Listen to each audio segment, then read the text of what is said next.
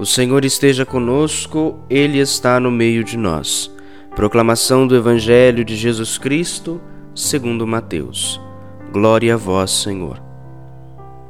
Naquele tempo, enquanto Jesus estava falando às multidões, sua mãe e seus irmãos ficaram do lado de fora, procurando falar com ele.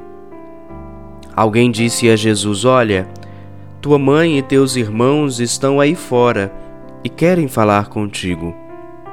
Jesus perguntou a aquele que tinha falado: Quem é minha mãe? E quem são meus irmãos? E estendendo a mão para os discípulos, Jesus disse: Eis minha mãe e meus irmãos. Pois todo aquele que faz a vontade de meu Pai, que está nos céus, esse é meu irmão, minha irmã e minha mãe. Palavra da salvação. Glória a vós, Senhor. Olá, meu irmão, olá, minha irmã, salve Maria Imaculada, Deus abençoe você. Hoje, sexta-feira, dia 16 de julho de 2021, nós somos convidados a meditar este bonito Evangelho de São Mateus, no capítulo 12 dos versículos 46 ao 50. Trecho bíblico este que traz para nós algumas polêmicas com os nossos irmãos protestantes que afirmam que neste evangelho, neste trecho, Jesus nega a maternidade de Maria. E hoje eu quero trazer para vocês uma breve explicação em relação a este evangelho, um breve estudo né, sobre é, a liturgia de hoje, porque hoje celebramos com muito carinho, com muita alegria, o dia de Nossa Senhora do Carmo. Então hoje é um dia mariano, hoje é uma festa mariana. Então hoje é o dia todo dela, da nossa mãezinha querida.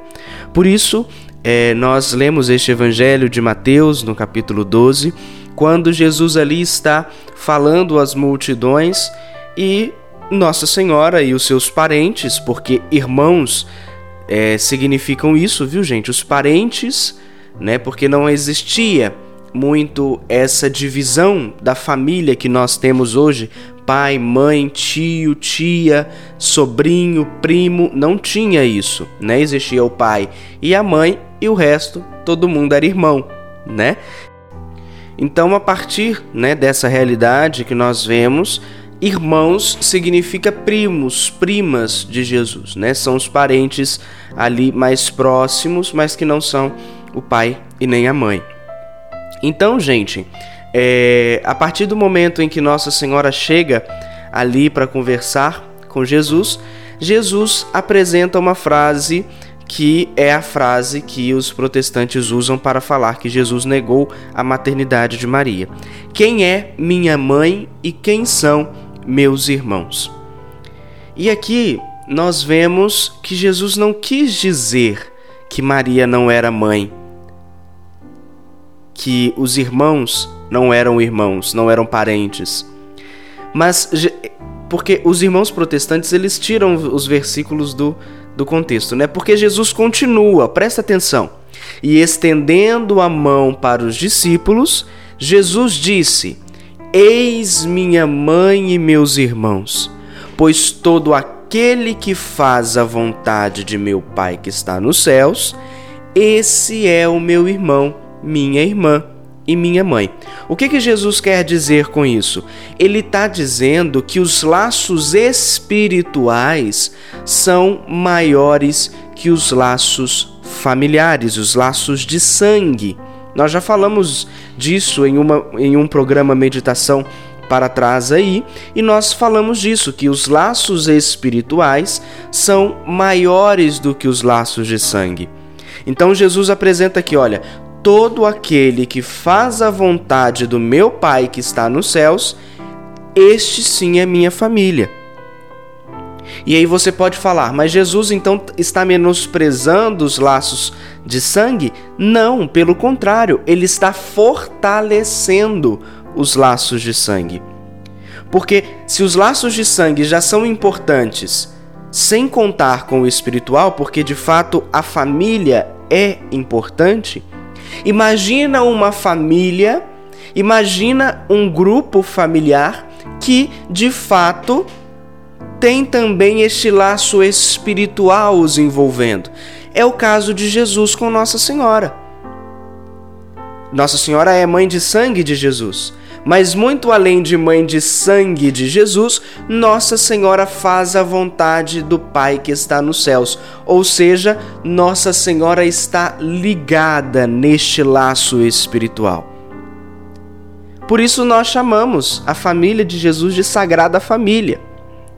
Porque muito além de serem família de sangue, são ligados espiritualmente. Olha que bonito não é verdade? Então, essa é a mensagem que Jesus quer trazer para nós neste Evangelho, não é verdade? E aqui nós queremos, com muita alegria, celebrar Nossa Senhora do Carmo, Nossa Senhora do Carmo, que é a nossa mãe, que é a mãe de Deus. E queremos, com este Evangelho, com essa liturgia de hoje, celebrar com muita alegria esta festa solene da Mãe de Deus e Nossa Mãe. Por isso que junto com o salmista, né, junto com o salmo, na verdade, né, junto com São Lucas, nós queremos hoje rezar é, a oração do Magnificat.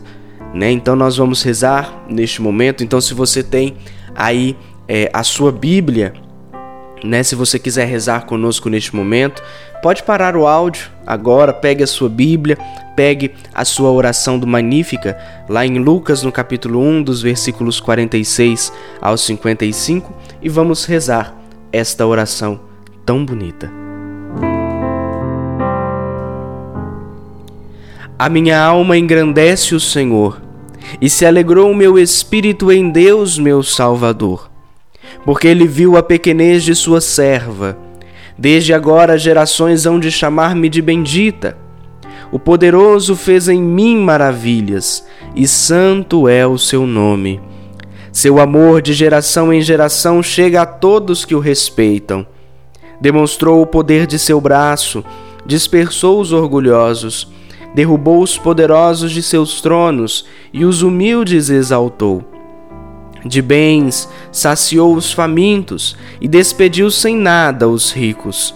Acolheu Israel, seu servidor, fiel ao seu amor, como havia prometido aos nossos pais, em favor de Abraão e de seus filhos para sempre. Glória ao Pai, ao Filho e ao Espírito Santo, como era no princípio, agora e sempre, pelos séculos dos séculos. Amém. O Senhor esteja conosco, Ele está no meio de nós. Que pela intercessão de Nossa Senhora do Carmo, desça sobre nós, sobre as nossas famílias, a bênção de Deus Todo-Poderoso, Ele que é Pai, Filho e Espírito Santo. Amém. Eu desejo a você, meu irmão, minha irmã, paz, fogo e avivamento. Até amanhã, se Deus quiser. Tchau, tchau.